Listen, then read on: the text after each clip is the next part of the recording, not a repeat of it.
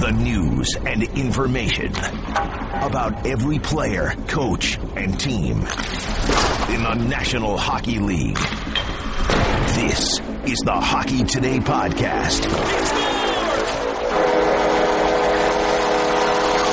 From ESPN. Hey, everybody. Oh, here we go. No shortage of topics on this edition of Hockey Today, the podcast. Massive changes coming in Buffalo, where Tim Murray and Dan Bylsma are shockingly out of jobs.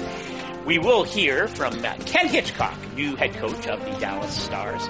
Glenn Healy, longtime NHLer and analyst, joins us, and we continue to track the dynamic Washington-Toronto series. All right, here we go. Hockey Today, the podcast. Oh, this is the second one this week. I feel like I'm now in like full motion. Craig Custance, you feel that? Do you feel like I'm I'm barely touching the ground here? We're on the second one this week. No shortage of storylines. Uh, how are you No, feeling? not at all. You- I'm feeling Yeah, good. I I just I've just recovered from the beating you gave me in the last one about my picks, even though they're starting to rally. So you know, now that I'm feeling a little bit better about myself, I'm, I'm coming back on for you to to you know take a few more shots. I'm sure. Oh, uh, uh, it's funny because I didn't know they, they'd extended that Calgary Anaheim series to a best of 19, so that's good. We'll get to that in a bit.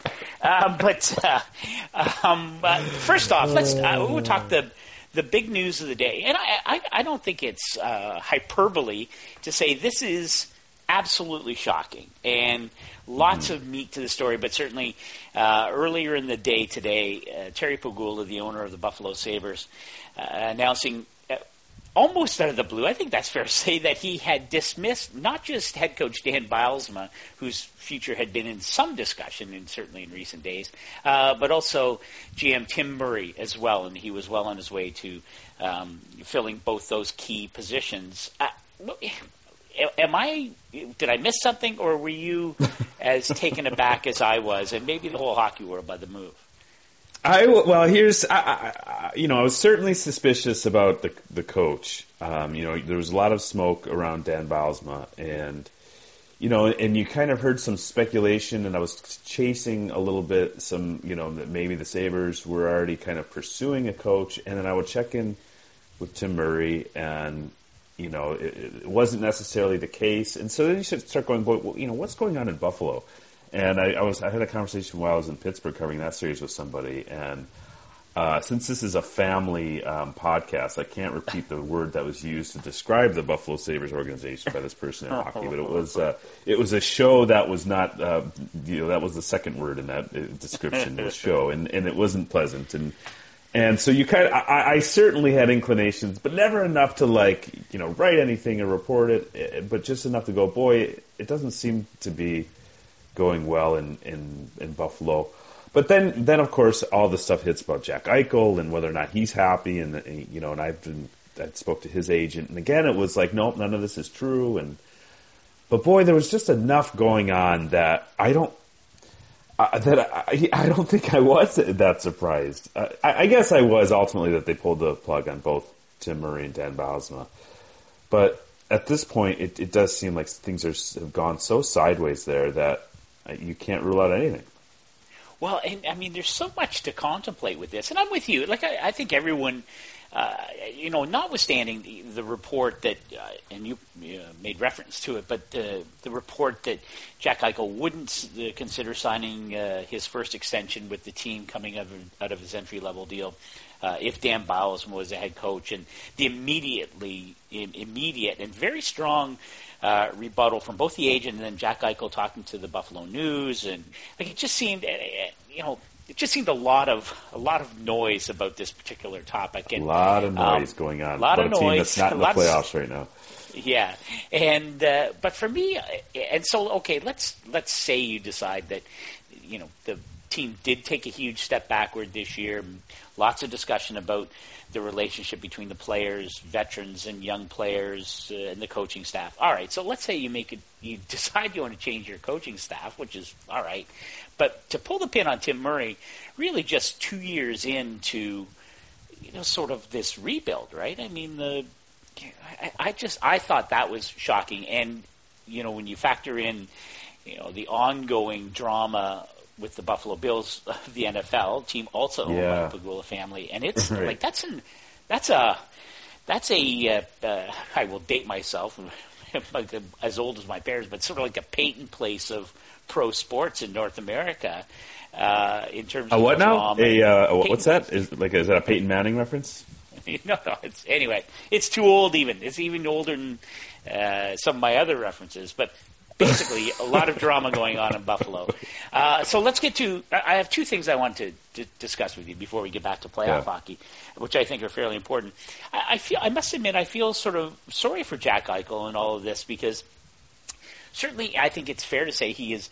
There's a bit of prickliness to Jack Eichel, and I think it. You know, Yeah. I, I think that's fair. And and but now people are like, well, you know, he's a coach killer. He's you know, is he the Right, is he the new GM? Like all kinds of snide comments that you you see on social media, but. Where do you think this leaves Jack Eichel, and the, and what happens then moving forward? Whoever comes in as the coach and whoever comes in as as the GM to guide this team, because there's lots to like about it, right? This this team should be Yeah. better than it was this year. Does this change how you view Jack Eichel, and, and maybe what kind of pressures on him going into his third season? I mean, I, I don't know. I, I, I like it, that's such a tough one because because you you heard some of the same things. You know, Jack Eichel and didn't get along with Dan Bylsma, and and then you know you hear people kind of floating this idea that maybe all that ca- came out because um, you know it was an attempt for Tim Murray and Dan Bylsma to stick around. Uh, you know, so so it didn't look like Jack Eichel was running the show. Again, it goes back to how weird the whole situation is, and, I- and at the very least, it puts Jack Eichel in a horrible spot because because now, regardless of who gets hired as GM and coach, it's it's going to look like he has uh, you know all kinds of influence. There's going to be pressure on him to perform, and it's hard enough as a kid to to to, to do this on top of all of that. And the other thing is, um, one of the names you, you're hearing connected to this is is David Quinn, Jack's old coach, and so now let's say David Quinn is the best person for this job, and, and I think David Quinn would be a good hire. It, it, then it looks like, like even more like Jack Eichel is is calling the shots because okay, here's this guy that he liked playing for, and it's so you, it's it's almost like everything's going to be painted through this this um, you know colored by Jack Eichel, whether or not it's it's accurate or not. And I, I, I liked I you know I read his Q and A um, with uh, the Buffalo News. And and he, he you know it, he really expanded on a lot of the issues. And I thought he was really honest and and um, you know you, yeah he can be prickly at times but also he clearly cares about winning uh, a, a lot. And and I think it probably hurts him to see Connor McDavid in the playoffs. I think the Toronto Maple Leafs success on some level maybe expedited this firing of Murray and Bylsma because they're so close and they're rivals. And and I you know it's it's happened so fast for the Maple Leafs and I think there was some patience lost there but I almost think like Jack Eichel can't win right like at this point Yep. he's put in such a tough spot here Yep. Well, and that, yeah, I think it does. It'll be interesting to see. I know on Friday, I believe uh, Terry Pegula is supposed to meet with the media, so it will be interesting to see, you know, how he spins this, and, and, and more importantly, what he does moving forward. So, uh, I'm curious what you think of the the whole GM thing because already there are a number of names floating out there, and all and all you likely heard the same ones that I have, but I thought Yeah. they were interesting, and, and one was Dean Lombardi, recently um, relieved of his duties as the GM of the Los Angeles Kings after building a Stanley Cup winner there, winning cups in 2012 and 2014, and going to a West Final in between uh, before Yeah. things fell apart there. And the other name I heard, which I thought was interesting today, is the assistant GM out of the Chicago Blackhawks, Norm MacIver, a terrific really smart, very influential guy. Uh, we talk a lot about Stan Bowman and the work he's done in keeping the Blackhawks as a perpetual cup contender, notwithstanding their issues with Nashville in the first round. But um, that organization is rock solid. Norm, MacIver, Norm MacIver i- is a big part of that too. And I wonder, yeah, what do you, what are you hearing? And do you have a, you know, do you, who who makes a who's a good fit there? Do you think? Yeah, well, when I like my first order of business was really trying to get a sense of of who who was calling the shots there now, right? Like, is this is this just gonna, is is Terry? Is there like a right hand man that that's that's going to be running the show, or is this Terry Pegula? Or uh, so I'm I'm curious. I, I don't think I've gotten to the bottom of that. I don't know if we know. Um, and and but like I, I you know those are two pretty good names you've thrown out. You know, another name I've heard, and this is coming from the Buffalo media, so this isn't anything I'm being told or we're being told, but like Rick Dudley's always a name that's always ta- attached to Buffalo and has done a good job with Montreal Canadiens. Um, I know um, Jason Botterill, uh, the associate GM in Pittsburgh, if I remember correctly, he interviewed for the Tim Murray's job in Buffalo. He's got, you know, he, has got some connections to the Sabres. I think he's certainly ready. I mean, he's done a great job um, working with Jim Rutherford and Penguins winning another cup. Um, a wild card in all of this, and Pierre mentioned this one on Twitter, is Brad Treliving in Calgary doesn't have a contract after this year somehow. Um, at the very least, it's given him a little bit of leverage, right? If you're Brad, you can go into the office and say, um, you know, this, there's another job open. So there's certainly candidates. Julien BriseBois in Tampa Bay, capable. Paul Fenton is a guy, of course, I think it could run a franchise if he's not the guy in waiting in Nashville. No shortage of, of candidates. Um, and you know, I'm such a good reporter. I talked to Dean Lombardi yesterday, and I didn't even ask him if uh, about this job. So I guess I must have been surprised by it because, yeah, I think I got sidetracked by a politics discussion that lasted the first half hour of our call, and it threw me off my scent. But you know, so I think Dean certainly is is is capable, but I think it's too early in the process for us to get a real beat on it Yeah, it'd be interesting. And you know what? Here's the great thing because you provided the natural segue into the playoffs. Uh, but mentioning Brad Treliving of the Calgary Flames, who are already looking ahead to next season after being uh, swept out of the playoffs yeah. by the Anaheim Ducks. And I, I would, say, you know, I, uh, you and I have talked about this earlier in the week, but uh, I think we probably sort of glossed over uh, the Anaheim Ducks and where they're at. And of course, earlier uh, this week, uh, Ryan Kesler uh, nominated or among those finalists announced for the Frank J. Selke Trophy award. No surprise there. I think he has to be the odds-on favorite. At least that would be my guess moving into it. And yeah. he, uh, even though I insist on referring to John Gibson by an old neighbor's name, uh, John Gibson, uh, after a little bit of a rocky outing, came back in and, and closed the door. The same could not be said, however, for Brian Elliott and uh, yeah. and the Calgary Flames. Just a pretty miserable playoff, and really, you know, when you're down three nothing, oh, you know, history tells you it's over. But you know, I think Brian Elliott lasted five oh eight or something like that, let in a horrific bad angle goal, and really put the the Flames behind the eight ball. Uh, what do you, you, you like the Flames, obviously, and I'm not I'm, I'm not throwing you under the bus on this, but is it simply a matter of, hey, it's experience for a young team, lots to love about that team, and it's I think it's fair to say they haven't got their goaltending together, right? I mean, they, yeah. they can't. Yeah. You know, they, that's a team that needs to address that. And if they do, are you do you like what may happen then moving forward? Um, well, we one of my favorite things is we we do the kind of a, a, quick glance at the offseason game plan the moment these teams are eliminated. So you know the Calgary Flames is you know three things to, to watch in their offseason, and number one for me was was their goaltending and I think it said it all. Here, you know, Brian Elliott was was the solution. I liked that trade by Brad, Brad Treliving and bringing in Brian Elliott, short term, you know, solution where you weren't committing beyond this this year. Had a great playoff with the Blues last year. You have young goalies coming, so you weren't committing beyond you know an, an unreasonable term. But the fact that Glenn Gulutzan pulled him in a game they had to win after one goal to me was like I'm like oh okay. I think we've seen the end of Brian Elliott in Calgary. Like if you can't trust him in that scenario I don't even know why you started him then. Like you, you might as well have gone to Chad Johnson if the, if the leash was that short. So yeah aside from extending the GM I think finding a goalie is is is the answer. The problem is not a problem but they've got some good ones coming coming. And and um, Tyler Parsons the kid I think he's in London the American kid who won gold at the World Junior. Um, he's he's supposed to be really good, and and so I don't think, and, I mean I'd be curious to hear your opinion, but I don't think you want to go out and sign Ben Bishop to a a seven year deal or something when you have a couple really good young options, and and even like a Scott Darling, he's not going to sign a, a short term deal, so. That's the challenge, I think, for them in addressing the goal, goaltending. Is you want to bring in somebody who you think can win in the short term, who won't costs you a lot of long term, uh, you know, commitment. Um, and, and, you don't want to block the path for the young guys. That's why I, I suggested Marc Andre Fleury. I think he would be perfect because he's only got a couple years left on his deal. He has playoff experience, and then you can bridge the gap. And he's playing well right yeah. now.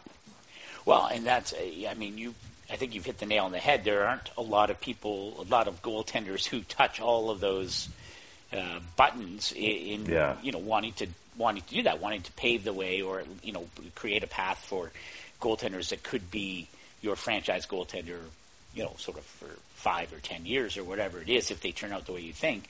But this is a good enough team that they should be back in the playoffs next year if you can get this right. So, um, so I'm going to I'm going to ask you this question because it allows me then to open up our uh, discussion with the, um, one of our favorite guys in hockey and a guy that you actually also spoke to this week, uh, Ken Hitchcock, the new head coach of yeah. the Dallas Stars, the new old head coach of the Dallas Stars. So we're going to hear from Ken in a minute. But let me ask you this question: Which team is which team, if they get the right goaltending solution, is more dangerous next year? The Dallas Stars under Ken Hitchcock or the hmm. Calgary Flames just bounced by the Anaheim Ducks in the first round. Which team, you know, if they That's get the, the right goaltending fix, which team gets which team is further ahead? I well, okay, so let's. It's interesting because I think on some level that they both could end up targeting a guy like Scott Darling. So, like, let's say Scott Darling's Cam Talbot or Martin Jones, and he's good, and and so if you put plug them in on both of those teams, who, uh, you know, who's better?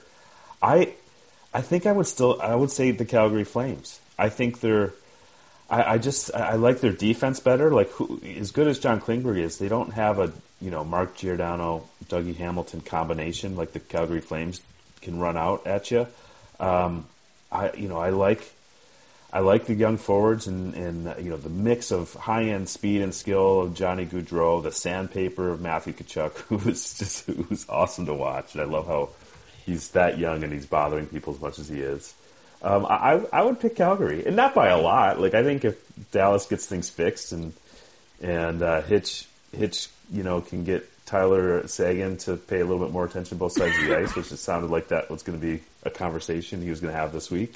Um, I, I, think that they, you know they're not far off, but I, I like I like the pieces Calgary has a little bit better. What about you? Before you put before you give us Ken Hitchcock, you got to answer the question. Well, I'm not going to say this just because we are, are going to hear from Ken Hitchcock, although it will sound like that. But I think the stars are there, and I like, um, you know, I asked Ken Hitchcock this about, you know, coming back after, you know, it looked like he might, you know, do something di- uh, different had things worked out differently in St. Louis. So uh, I think that he is an excellent fit there. And I do think that Jim Nill will get the goaltending right. And I think the Stars are going to be right back at the top of the Central Division next year. So you know that's my answer. But uh, I'll let you. I'll let I'll, I'll let you judge that. And in the meantime, we will in fact hear from one of the great hockey talkers of all time and the new head coach of the Dallas Stars, Ken Hitchcock. All right, here we go. Terrific guest for us today on Hockey Today, the podcast. And in fact, I will say this a, a friend of the podcast Ken Hitchcock, new head coach of the Dallas Stars. Ken, welcome back. It's it's always great to hear your voice. Thanks a lot, Scott. Thanks for having me on, bud. Well, and I, the first question I had for you is when you uh, accepted the job in Dallas, of course, a job that you held in the past, and in fact were uh, the head coach during the one and only run to a Stanley Cup championship for the Dallas Stars in 1999. Did you have you have like a box in the garage and it's like Dallas, and then you open it up and you just scratch out Mike Modano and put in Tyler Seguin, and you scratch out Jamie or scratch out Brett Hull and put in Jamie Benn. I mean, did you have stuff left over from your first trip through Dallas? Um, you know, you, you see, you see some some really good pieces. Like you see some pieces that get you really excited and and for good reason because there's there's good players. But then, you know, the team that we had in Dallas was they were they were already well on their way, Scott. You know, they were they were ready to win already. They were well on their way, and you know, adding guys like Brett and Eddie Belfour, you know, put us over the top because we needed those guys to compete against the Colorados and Detroit. There were so many loaded teams at that time. It was really hard to get any inroads if you wanted to be a good team. Sure. Now, I talked to a, a couple of uh, scouts and personnel people, and uh, um, just after you uh, took the job to, to return to Dallas, and they said they described the Dallas Stars as a team that needs more tinkering. That they they described it as not a team that needs a rebuild, but a team that needs some tinkering, and which makes sense. Right? They won the Central Division a year ago, and then obviously had to step back in this uh, previous season. This the, the season just ended. Do, do, you buy that? I mean, when you look at the lineup, what what what kind of challenges are are, are there for you to get that team back in, into a place where I think we all considered them uh, a legitimate chance to go deep in in the Western Conference a, a year ago? Well, I, I think the best way it was described to me was that um, two years ago uh, the team had enough talent and skill to get to the floor necessary to be competitive in the West. And then a year ago, it bounced up to the ceiling. You know, 109 points is that's a that's that's a heck of a season. And then this, this year, it bounced below the floor. So somewhere in there, Scott, is is the team, and my job is to try to get it as close to the ceiling as I can. So um, it's not a it's not a rebuild. It's more, quite frankly, it's more of a reload. And and I think that there's, like I said, there's a lot of players that you can you can reload with that are here already, but we do need we do need to take a hard look at ourselves too, because when you take that drop, you can't hide your head in the sand and just just blame it on injuries or blame it on bad luck. It's a lot deeper than that. And I think we're in a position where we we have to take a hard look at every aspect of of the way we played, uh, the commitment we made, um, everything. We we got to take a really hard look at things, and and I I think management coaches are doing that now, and you know there's a lot of pieces, like I said, we like, but there's there's some changes that I think all of us recognize that we have to make. Yeah, because you know I, I saw the you know the pictures, and you go into Dallas, and you know Jamie Benn is there, and Tyler Seguin and Jason Spezza. How soon do you, you know, sort of sit down and really start to to pick the brains of your leadership core about you know what they felt went wrong and how they feel that they can improve. I mean, is it is you know, we're in the middle of the first round of this year's playoff, so we got some time. Do you do it right away, or do you like to let it sort of percolate for a little bit before you get down to sort of the nitty gritty, maybe be closer to training camp, or what's the plan on that front? Um, I didn't want them to forget, so we've met with all of them now, all of the leaders. We sat down. Uh, I spent probably anywhere between an hour and an hour and a half with each guy and we went over detail.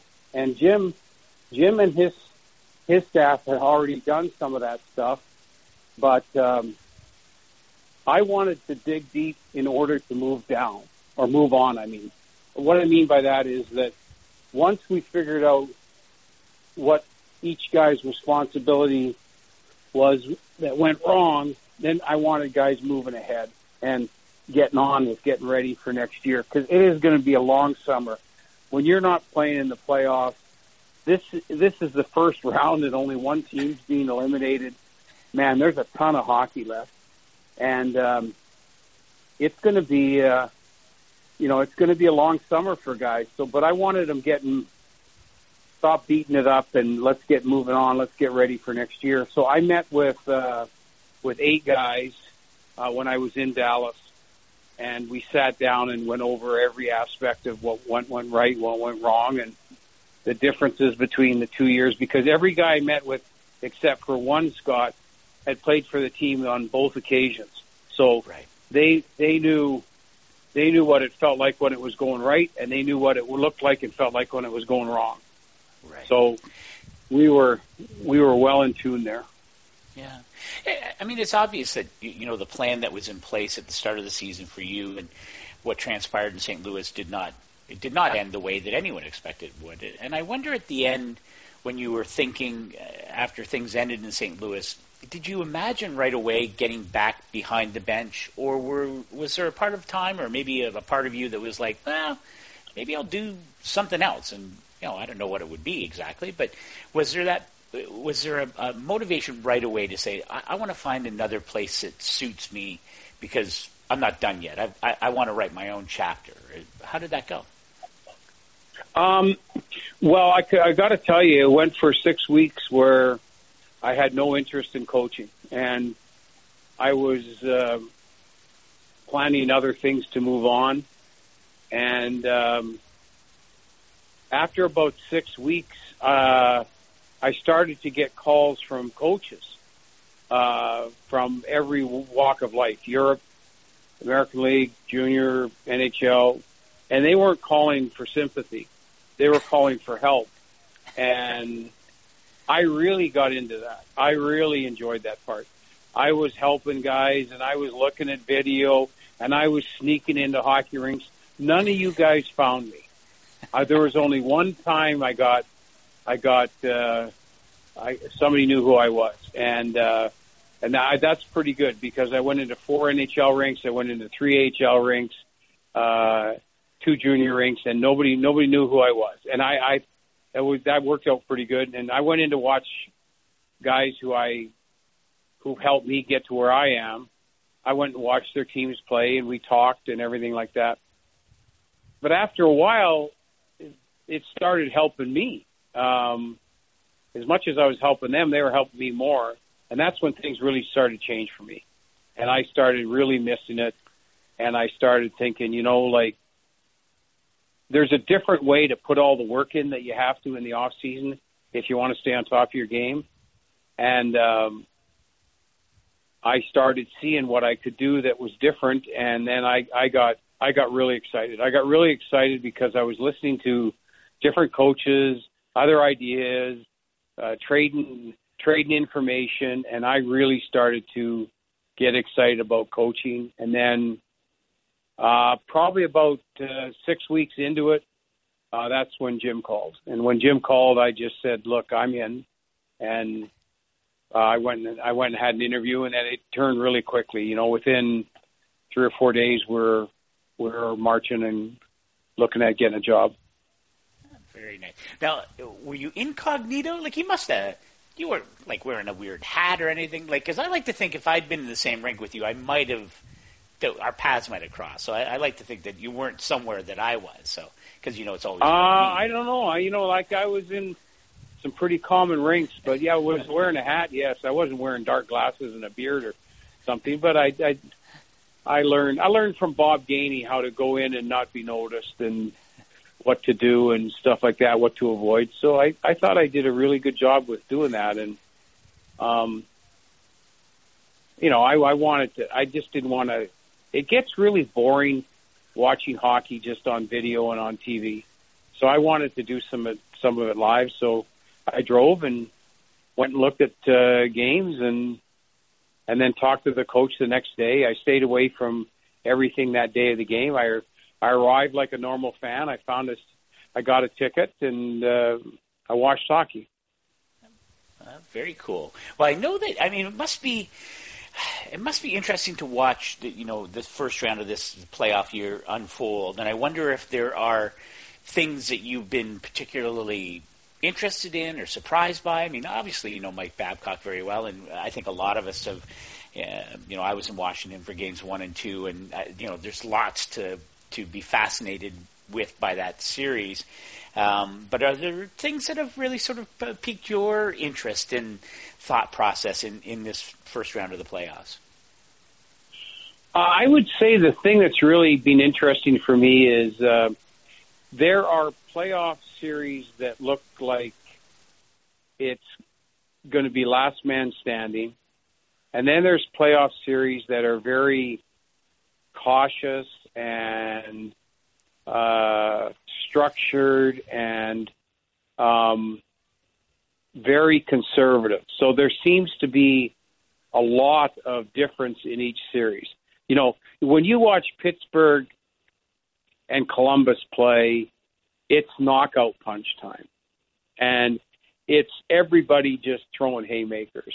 every shift feels like a haymaker, and and it's the same as Washington and and uh, Toronto and Washington played so well yesterday, and they still gave up four goals, and and you know each team is so um, so gifted offensively that nothing's safe, and those are the wild games that you think in the first round. You know, like like there's always these comments, Scott, that the first round looked like the Stanley Cup final, and there's a couple of those, but there's a there's a pretty big difference in some of the series. You know, some of these series are are really conservative and and uh, teams are playing for the lead and playing for one goal. And you know some of the games with what's at stake quite frankly are very very cautious no, I think that it, it's true. There is. It's always. I don't know whether smorgasbord is kind of the right way to describe it. I think you're absolutely right. And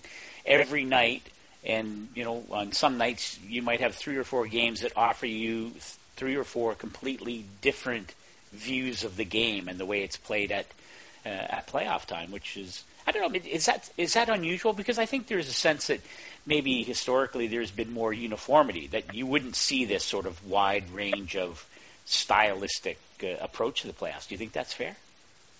I, I got to tell you, like the last two or three years until this year, uh, I've I felt the first round has been knockout punch hockey.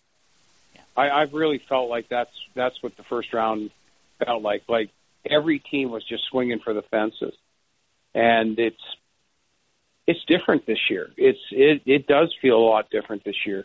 I mean, there's some there's some series, quite frankly, that are much must watch television, must watch, and and then there's some that you can watch the game. They're very well played, but you can come back 35, 40 minutes later, and it's the same pace, the same style, and in most cases, the same score. And um, you know, so it it it is being uh, to me really uh, really different, and and like I said, there's some that you just can't turn the TV off, and some that you can get back to and see a similar pattern throughout the whole game. Yeah. All right, I have one question for you before I let you go. One of the things that I found uh, interesting in a bunch of the stuff I've done this year is, uh, and I probably knew this in the past, but you know, when players get traded, they always end up, you know, Ryan Johansen, uh, you know, ended up his apartment in Columbus is now occupied by Seth Jones, and uh, Ryan Johansen, I'm pretty sure, is in Shea Weber's place in Nashville, and so on and so on. So is this the same for coaches? Like when you are you're headed back to Dallas, you already live there, you know the area well, but like are you and you know Lindy Ruff extremely well, right? I mean, you guys known each other for hundred years. Are you like in Lindy's place, or what happens for coaches when you go back into a city? We are really. Uh uh, different ducks, and everything for us is convenient. So the first thing we look for, most cases, is where are the stops to convenience? In other words, where's the grocery stores? Where's the dry cleaners? Where's the Starbucks? Uh, where's the pharmacy? How close to the practice rink is it? We are we are a different breed. You know, we're we we look for uh, proximity and uh, and kind of that easy chair living. And I just got back today from Dallas and I found it. And so, but it's funny because as much as I toured the place that I'm going to live in, I toured the surroundings on how easy it is to to live my life because I know that it's going to be, you know, demanding and there's going to be long hours you know, in uh, in coaching in Texas. Coaching in Dallas is a lot different from a time constraint than coaching in St. Louis.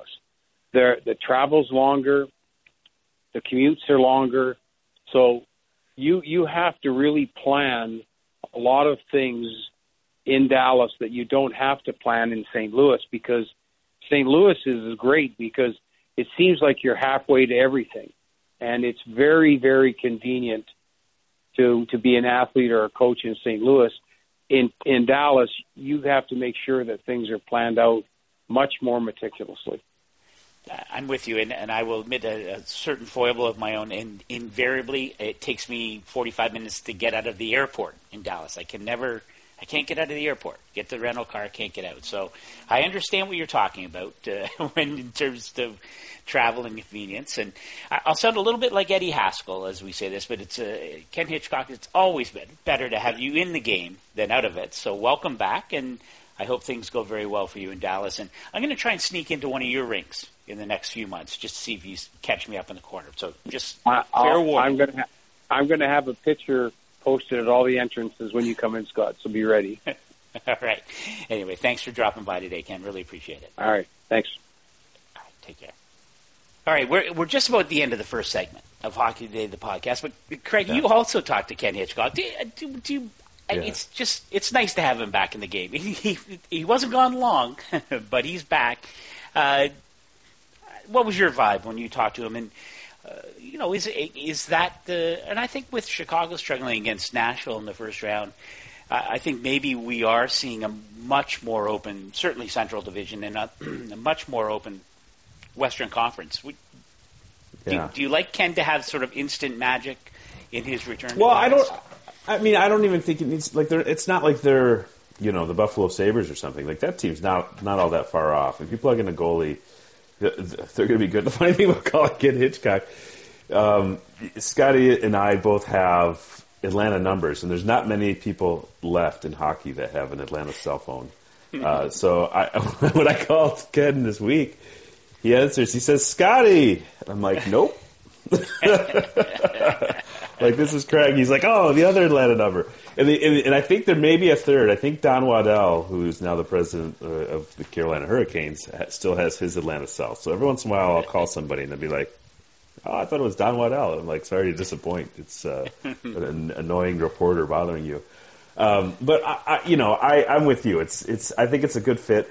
In talking to Ken, a lot of our conversations, you know, I, I- I basically wanted to hear from him when I talked to him where the growth was going to come from, because they're going to lose a lot of the veteran players off that roster, and I just want, you know, where was the improvement going to come from? And and the word he kept saying a lot was mature, and, and he thought they needed to, to compete in the Central Division they needed to play a more mature brand of hockey than they'd played before. And he said, essentially, to, to win in the Central, you can't be the first team to make a mistake in those games against the Blues and the Wild and the Blackhawks and the Predators. And, you, you know, he, and too often the Dallas Stars did.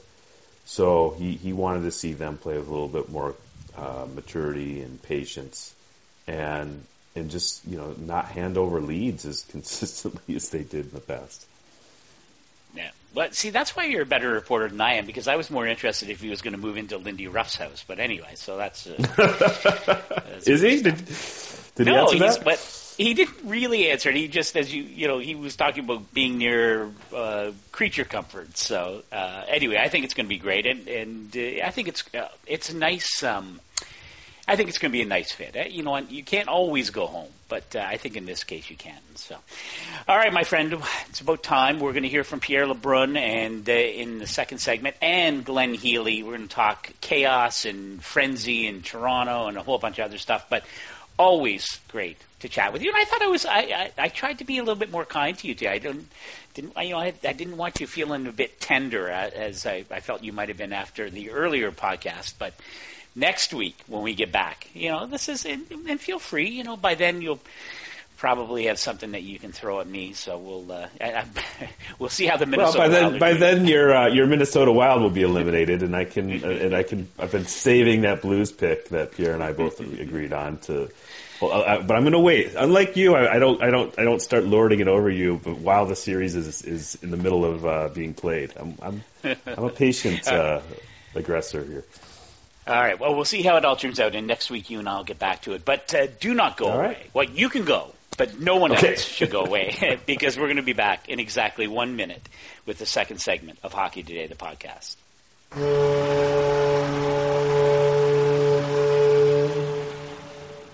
All right, here we go. Exactly one minute later. And, you know, this is the great thing about technology, right? One minute ago, it was Craig Custance and I, and I was joking, so I was I got better over that. And now, Pierre LeBrun, you are here. later on, we're going to hear from Glenn Healy, a good pal of ours, and certainly uh, someone who knows the Toronto Maple Leafs franchise and the market very, very well. But Pierre, let's let's start with a series that continues to be like maybe not just because I covered game one and two, and because I used to cover the Leafs, and but this series is is off the charts. Am, am I overstating it? Am I am I hyperbolic about it, or what's what's it been like covering the last two games in Toronto uh, amid the, that sea of Leaf frenzy? What's it been like in, in the center of the hockey universe? No, it's it's a complete gong show. It's uh, just look at Maple Leaf Square outside the Air Canada Center to find out, uh, you know, what this market is like. And, and, and as you know, Scotty, I mean, they're really until the Cubs won the World Series, this is hockey's lovable losers. I mean, this is the franchise that has so many fans, so much history, so much money, and yet, uh, well, you know, no championship since 1967, which is the longest drought in the NHL. Um, so I think what's happening now it, it, isn't only the fact that well they're finally back in the playoffs, which in itself is something, but that would usually be enough to to get everyone excited in this city.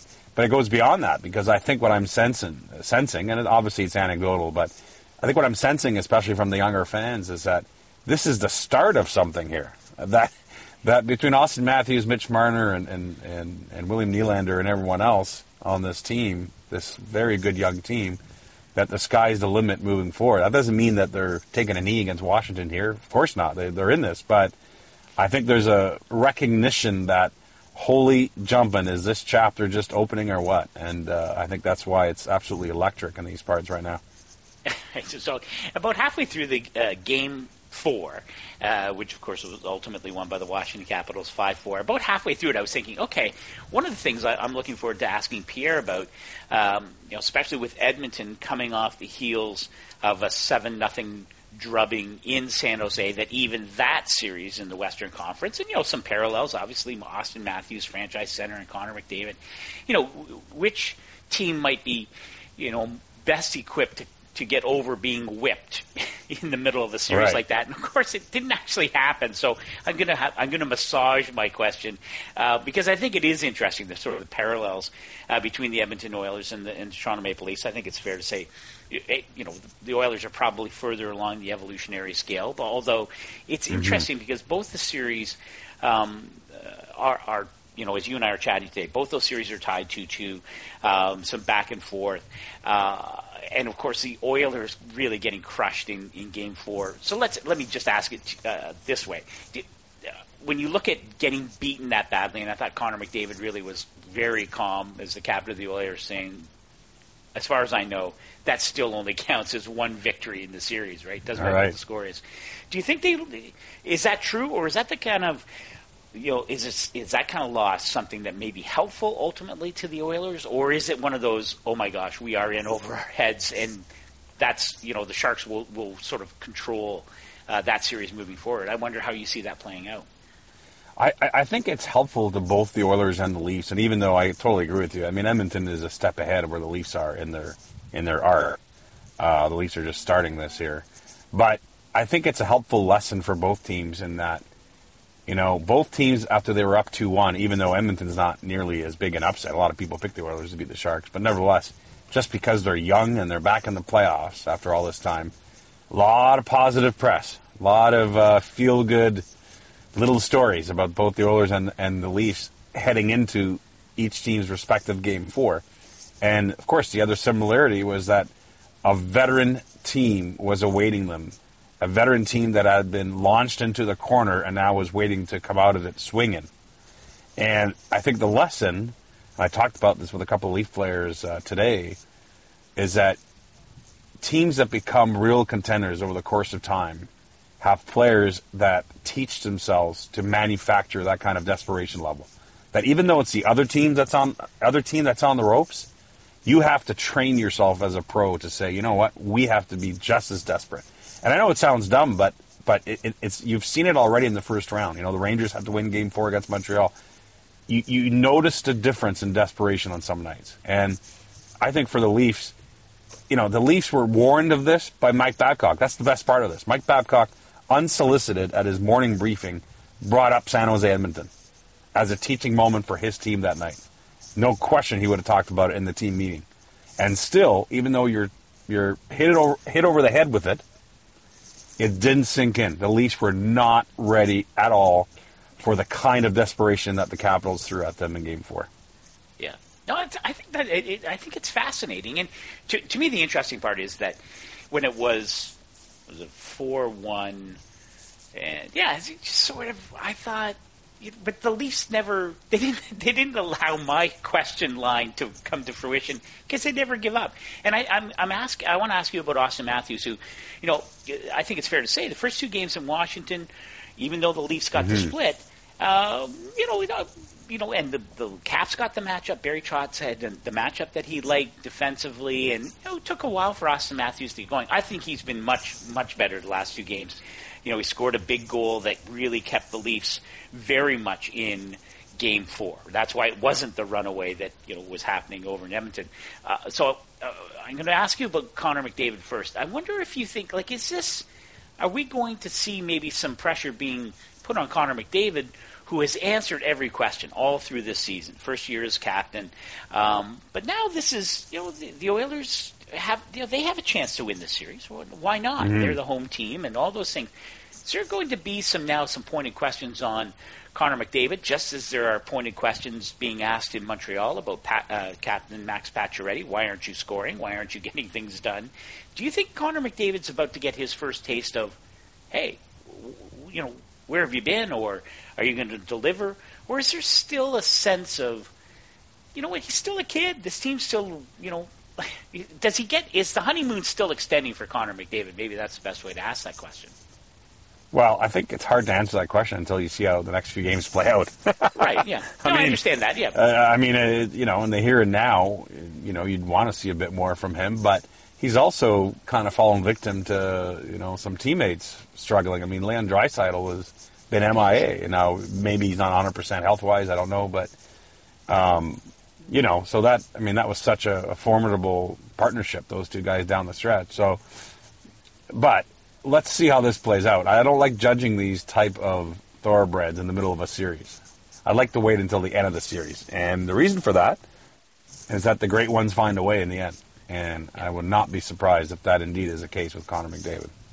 Yeah, no, and I think that's and it's I we're seeing that I think from Auston Matthews too. So I, I want to ask you. So I don't want to ask you to, to judge Auston Matthews and how he may or may not influence how the rest of the series plays out. It's you know we know we're going to see six games. You're going to see another game Sunday at uh, the Air Canada Center. We that's all we know right now.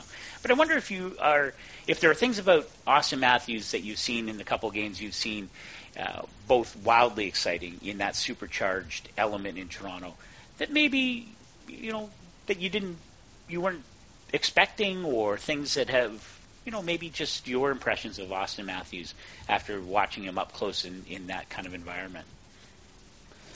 Well, what I like is is you see again as he's done all year is how quickly he learns and adapts and adjusts. You know, he was saying a couple of weeks ago we were talking to him and we were asking about how you know how, how you get out of slums, how you keep change, you know, how you keep dealing with the way that you're getting attention now. And he said, well, the league adjusts to you and you have to adjust to it. And, you know, maybe it sounds like a clip, but I, I think in fact that's what he's saying is that he, he's trying to find ways uh, every game to, to change something in his game and, and to and to show something different. And I think you've seen that in this series. That he's been more impactful in game three and four than he was in the opening two games because he kind of got a sense of how playoff hockey finally is. I mean, you know, how do you know until you play it? And what I saw in game three and game four a couple of times was um, himself using his physical strength in terms of his great leg, th- uh, leg strength to find open space. You know, to find an area where he can get that puck and do something with it, as opposed to you know waiting for that space to come to him, uh, because things are so tight in the playoffs. And and actually a little more physical than I've seen him too. Make sure that he gives it back. Um, so so that's sort of the next step in his game, and, and, and he's been really impressive the last couple couple of games. That's good. All right, uh, as promised, we're going to hear from uh, Glenn Healy. Uh, always a treat to catch up with uh, the former Leaf netminder and hear his thoughts not just on this series and, and, on the marketplace, but on a number of different issues that I've been wanting to ask him about. Uh, so let's give a listen to my conversation with Glenn Healy. All right, here we go. Hockey Today, the podcast. Lucky to be joined by longtime NHL netminder, longtime national broadcast analyst, and one of the best bagpipers in the world, Glenn Healy. Actually, I, am not sure about the last part. Are you still piping? Is that still a thing for you? Well, that introduction, we can't do any better than that. So thanks for the interview, Scott, and I'll be signing off. That was pretty good. Uh, the bagpiping is bigger and bolder than ever. Uh, we uh, have, you know, probably about 75 different events that we do in any given year.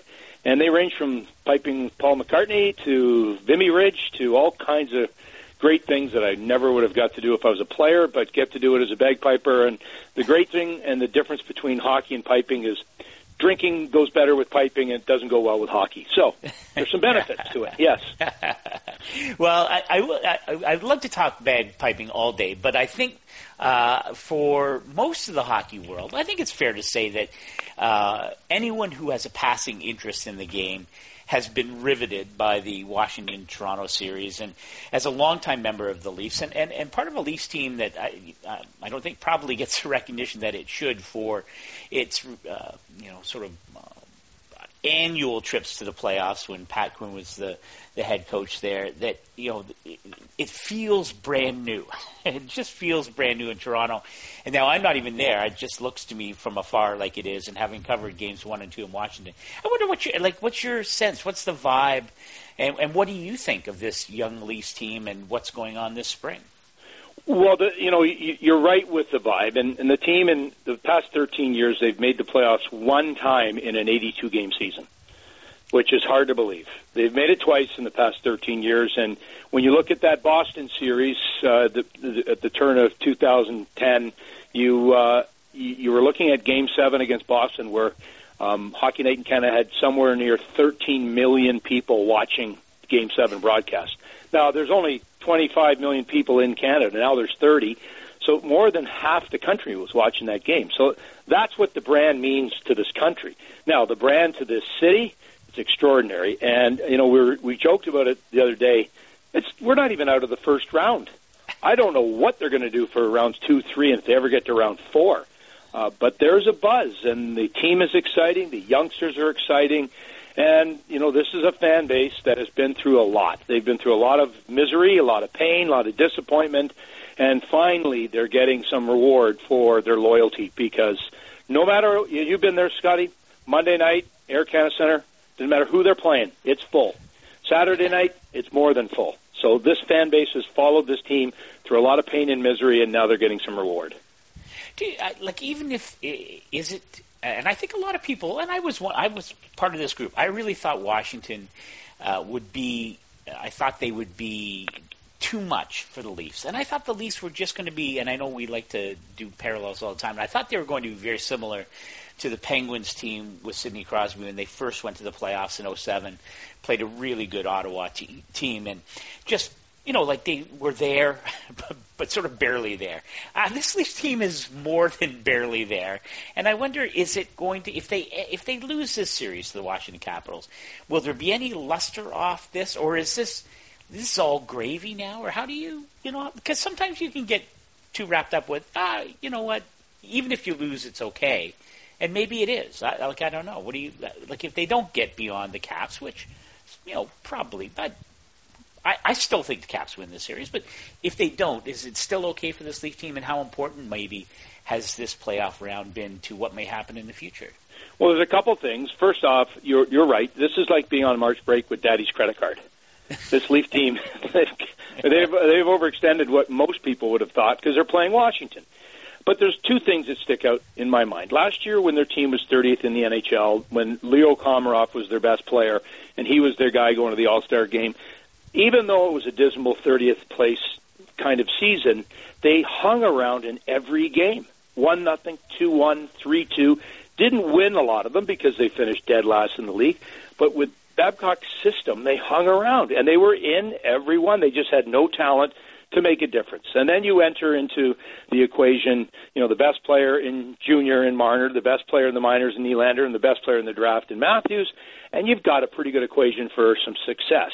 Uh, when I watch the series, it reminds me of when I did the Pittsburgh series against Washington last year, and I thought, Washington's a better team. They're going to beat Pittsburgh. Uh, and yet it was the speed of Pittsburgh that created fits for Washington, and Pittsburgh won the series.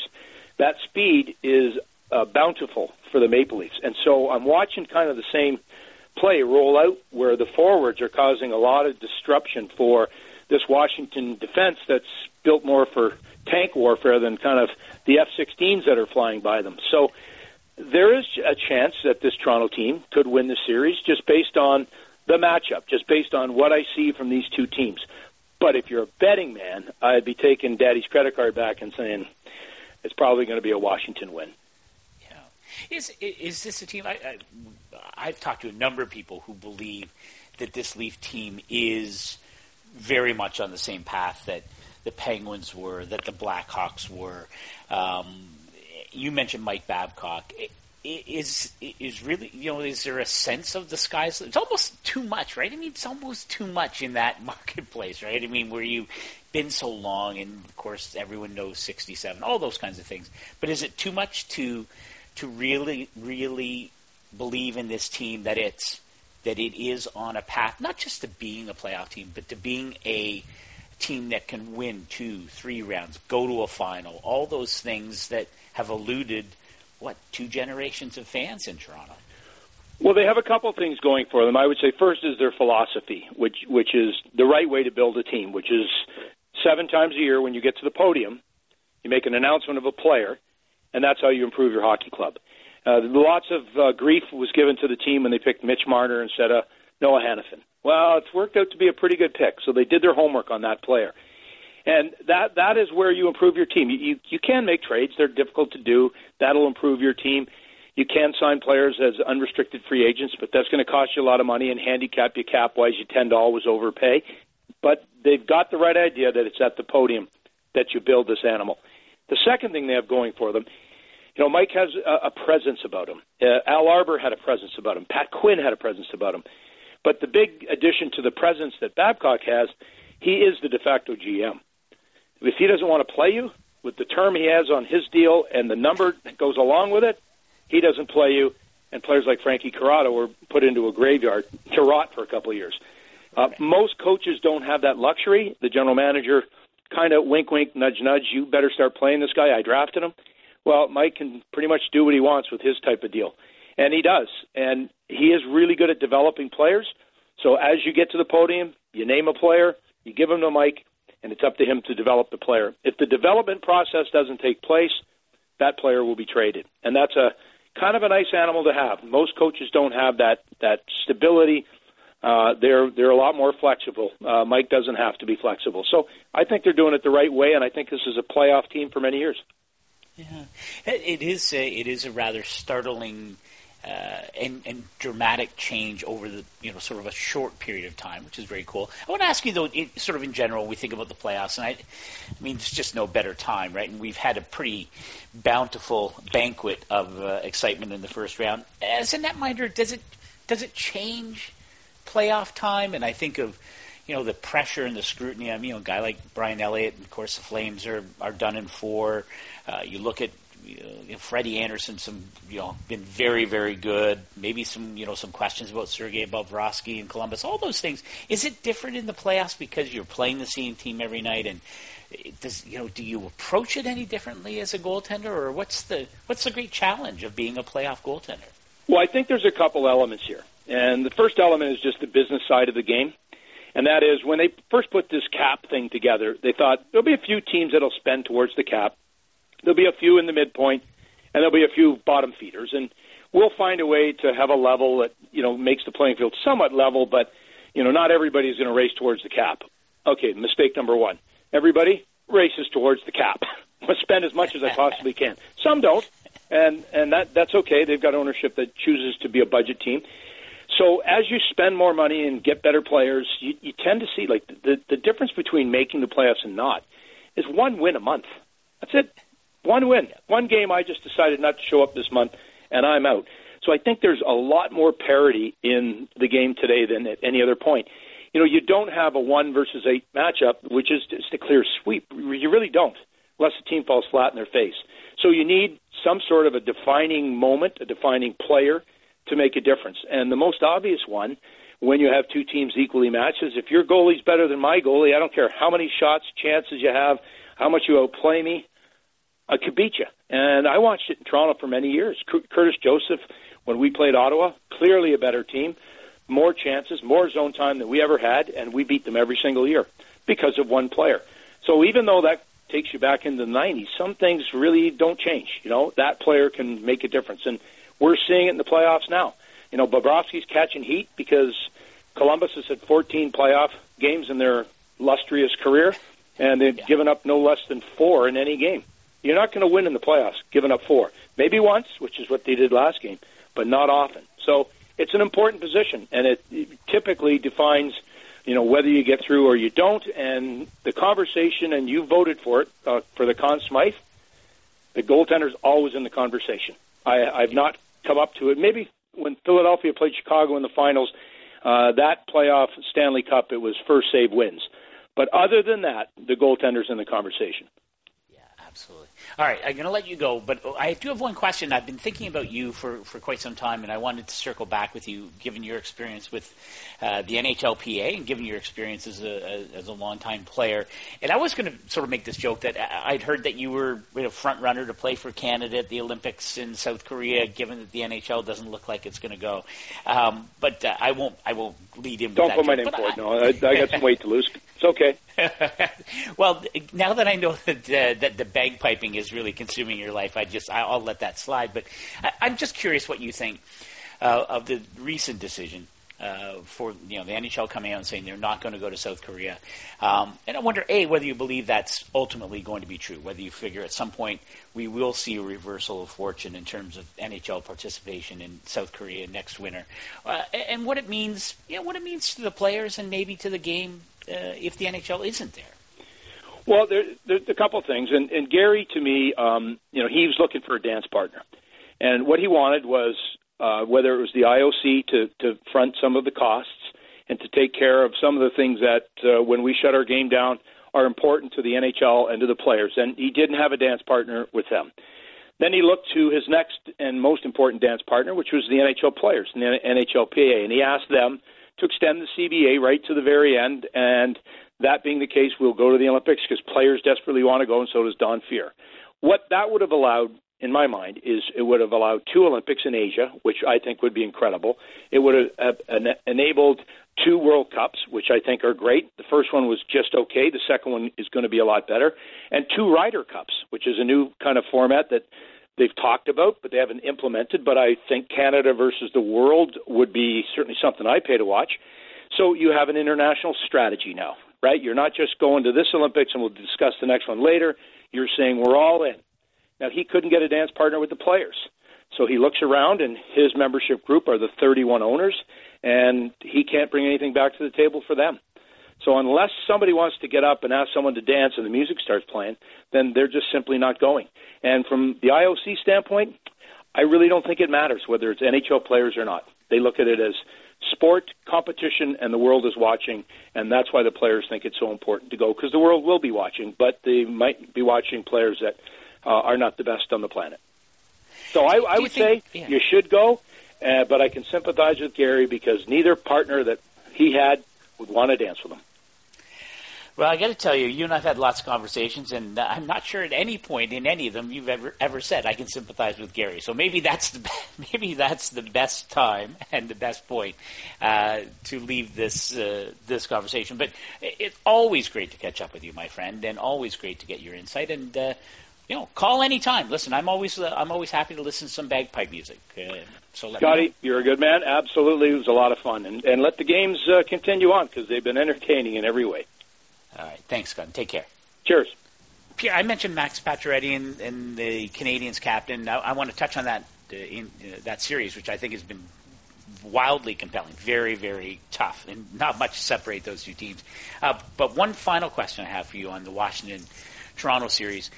We know it's going six. What what what are the keys for the Washington Capitals, I, I, still, in my heart of heart, not just because I picked them to win the cup, I still think they find a way to prevail in the series. But what are the keys for you? And, and maybe having watched them the last two games, what are the areas that you're most interested in as this series moves forward with Game Five, in Washington on Friday and then back to Toronto on Sunday.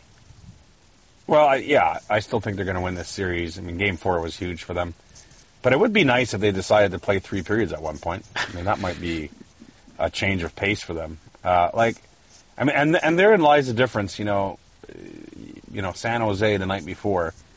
You know, we're comparing the two series because they're so similar with the veterans against the kids. Well, the San Jose Sharks didn't just win Game Four; they decided to go for the jugular to send a message. And what leaves me uneasy at times with this Washington team, and I still like it to go far. I'm with you. I think they'll figure this out. But you know, you're up four one, and then la di da, here we go again, foot off the gas. And it's like, really? Uh, you know, there are 60 minutes and three periods. Like, they won, they won five four, and I got to say, the score is flattering to the Leafs. I mean, I really never felt like they would tie it, but nevertheless, you, you put yourself in that position where you're a bounce away from the worst happening to you because you took the foot off the gas. And and so I, you know, that was their best game of the four in this series. But again, that's maybe two thirds of where they can be in terms of their total effort. So I, am curious if finally on Friday night in Washington, if we're going to see, uh, you know, a, a complete effort because so far it's been a couple of great starts or the last couple of games, but then it tails off. Yeah, no, it's, it is interesting, and I think I will say this. I, I think that you know part of that is this. You know, you're the, the, the Leafs refuse to follow the script, right? Like they they're down four sure. one. All right, take a knee. All right, let's move on. They don't. They won't play that script. I, I will say this, and having watched the Caps very closely from afar in the first round last year, leading up to that second round series against Pittsburgh. Uh, I think they're much better now than they were a year ago. And here it's it's still two two, and they're you know it's it's a, it's right now it's a coin toss. So I, I I'm I think it has been a much much different series than I expected it would be. And I think maybe that mm-hmm. it's probably been a much different series than maybe the Capitals themselves have. And so maybe they've had to learn on the go about you know the level of effort and all those things that it's going to take to beat the eight-seeded Leafs. So, well, and certainly, I, I think an important storyline is that Braden Holtby hasn't been Braden Holtby yet. Um, yeah. I'm not saying it's not like he's been terrible. I mean, he, he, he you know he's been good at times, but his standard is so high because of well, he said it, you know, and and you know he's going to be nominated for the Vezina again. That's not the goalie we've had so far, for the most part. Uh, and that's a storyline I would have certainly never predicted. I mean, part of the reasons why, why I, uh, you know, outside of the many other ones you could come up with, you know, the, the you know the, the lack of experience and everything else, why I couldn't see the Leafs pull off the upset, is that even if you could convince yourself that because they have just as much firepower, perhaps as the Caps, and I think they do, that maybe they get into some of these close games. It, it, it just, I always thought to myself, well, Braden is one of the top five goalies in the world. And so that's just going to be the, you know, well, he's not been that in this series. Again, he, he's also he's not been terrible either. But I'm just saying, he's been a notch below what we're used to, and and that to me has been surprising so far. Yeah, no, and I think it's fair, and I think it's made the goaltending matchup with Freddie Andersen, who I thought was I, you know, was there was a bit of slidage That's not even a word. I thought it slid a little bit. Uh, yeah, slidage, my word for Freddie Andersen in Game Four. Uh, I learned right, a new it, word today. It, yeah, you can you go ahead and use it, but you have to quote me. Um, but I I think that. Um, for the most part, then in, in this two-two series, that Freddie Andersen has even the playing field that I'm with you. I thought would mm-hmm. be or should have been heavily favored in uh, towards Braden Holtby and the Caps. Uh, let's move on before I let you go and you move on with your day, and we bring bring uh, this edition of Hockey Today, the podcast, to a close. But I am interested uh, in your thoughts on the Montreal. Um, Rangers series, I think a lot of us imagine very, very tight, seven games. Probably not surprising. I think as we're speaking now, they've each scored eight goals, um, but a lot of pressure on the Montreal captain Max Pacioretty. Well, you know, why aren't you producing offensively? And you know that marketplace mm-hmm. so well. Is this the kind of thing that can galvanize a team like the Montreal Canadiens? You know, Carey Price is, probably hasn't been tested nearly as much as as Henrik Lundqvist, but two of the finest goaltenders uh, in the world, and it, it, this series is so tight. Uh, but when you you know is the pressure that be, is being brought to bear on Pacioretty and the Habs to respond to play better at home and to get more goals is it mm-hmm. counterproductive sometimes? Or do you see them see this kind of thing as this is where you where the Canadiens sort of rise to the challenge? Or how do you see this playing out? Because it is a fascinating series and with you know with Ottawa taking control in that series over Boston um, you know, this series is so important for a team that I think will probably be a favorite to go to an East final, whoever wins this series. Yeah, I think the Canadiens have played a decent series, you know, but it's just this matchup is close. I mean, you know, two teams coached almost identical way by Alain Vigneault and Claude Julien. Very, very little room to maneuver. Uh, not a lot of offensive chances. Both goalies are all world. This is playing out. I mean, I said the Canadiens in six, but I mean, I, I, really felt this would go six or seven, and you know, I, I, think the Canadiens have just been a little more consistent in the last couple months of the season, and I have them winning by a hair. But I haven't seen anything to change my mind. I, I mean, even in the game they lost in Game Four, I think the Canadiens easily, like Shea Weber hits the post right with a minute and a half left. Yes, I mean, yeah. they're they're right there. Um, you know, the one thing the Rangers did that impressed me in Game Four, and and ironically enough, could become a big storyline again here before the end of this series, is that they crashed the net. and uh, yes. I think we know why that's the storyline. yes, and you know Rick Nash almost decapitating Carey Price on that one play, but but if you look at the two goals they scored, they, they, they, they really went to the net and stuffed it in. I think that's what the Rangers have to do because they're generating very little from the back end. Um, they're not getting that many chances in transition. Claude Julien's structure very evident the way the Canadiens defend now.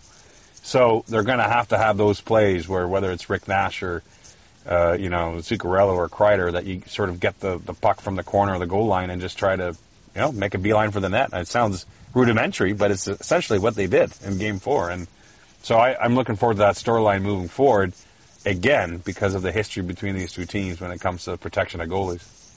All right. And now, I promised I was going to let you go, but I'm going to ask you one more thing. And maybe it's more a declaration for me is that I'm, I'm now, having watched the Bobby Ryan magical goal and just mm-hmm. just I, I, am all over the Senators now. And well, I, so I so I hate to I, I hate to, to pipe my own horn here, but uh, the last time I did the podcast was I think last Tuesday yeah. before the playoffs started, and and I remember having this conversation. I was surprised how few people had picked Ottawa over Boston. I, I was one of the Ottawa guys. And, and it's not so much because I thought it was evident. Frankly, I viewed it as a 50-50 series. But within the context of the 50-50 series, I, I know that the advanced stats are way better for Boston, but there's other things to look at too. I was shocked that it was kind of overwhelming in terms of the people yeah. picking Boston. Yeah, I changed my pick, by the way. I just went back. Oh yeah, wait. I don't think you're allowed to do that, by the way. but I just, Craig and I went through this on the uh, the podcast earlier this week, and I was like, I still don't get it. But you know, here, here's the here's a tip of the hat though, too. And I know it's not over, but you know, with the the Senators up three one and Craig Anderson, you know, been good when he's had to be. Erik Karlsson is playing out of his all world, like just yeah. oh my gosh, how good is he? And then you know Bobby Ryan, and, and, and, you know Bobby Ryan's the first to admit it has not been an easy time for him the last couple of years. he's had the injuries, he's productivity's down. You know, he's burdened I don't say burden. I don't. I mean, people will, will, be upset, but there is in sense, a sense a burden of his contract because he hasn't lived up to its value. He gets that. He's a smart guy. So to see him score crucial goals, make critical big plays, goals, yeah, it, uh, it's just you know it's it's a good, it's a great story, and I'm all on board now. I'm I'm fully on board the Senators bandwagon. I may I don't care who they play. Maybe in the next round they move on. I may just be all over them which will ensure a sweep for either the Montreal Canadiens or the New York Rangers. So, sure well, I'll tell you this. Uh, I'm still obviously sticking with my pick, which is Ottawa for that series. But if there's a series that smells like a team come back and stretch it to seven, it's this one. I mean, it's been very close between the Senators and Bruins. And uh, again, going back to that desperation level, I mean, Boston's going to play like there's no tomorrow in the next game, and I know people kind of laugh at that, that, that somehow that's something that we exaggerate, but you ask the players about it. It's a different emotion. And, uh, you know, again, I still think the Senators find a way to win one of the next three, but it would not surprise me if the Bruins stretch this series a bit. All right, well, we'll see how it happens. And as we always do at this point of the podcast, we'd encourage everyone to go to iTunes, give us a rating, let us know what you think about all that has transpired, we, all of the happenings in Buffalo that we discussed in the first round, and what's going on in Toronto and headed to Washington, all those things. Go and give us a rating. Share some of your thoughts with other hockey people. It's a great place to do it. And with that, my friend, I will set you on your way and uh, look forward to catching up next week when we return with Hockey Today, the podcast. See you later, my friend. All right, buddy. We'd like to thank you for listening to today's show. For more great podcasts, check out the Pod Center page at espnradio.com.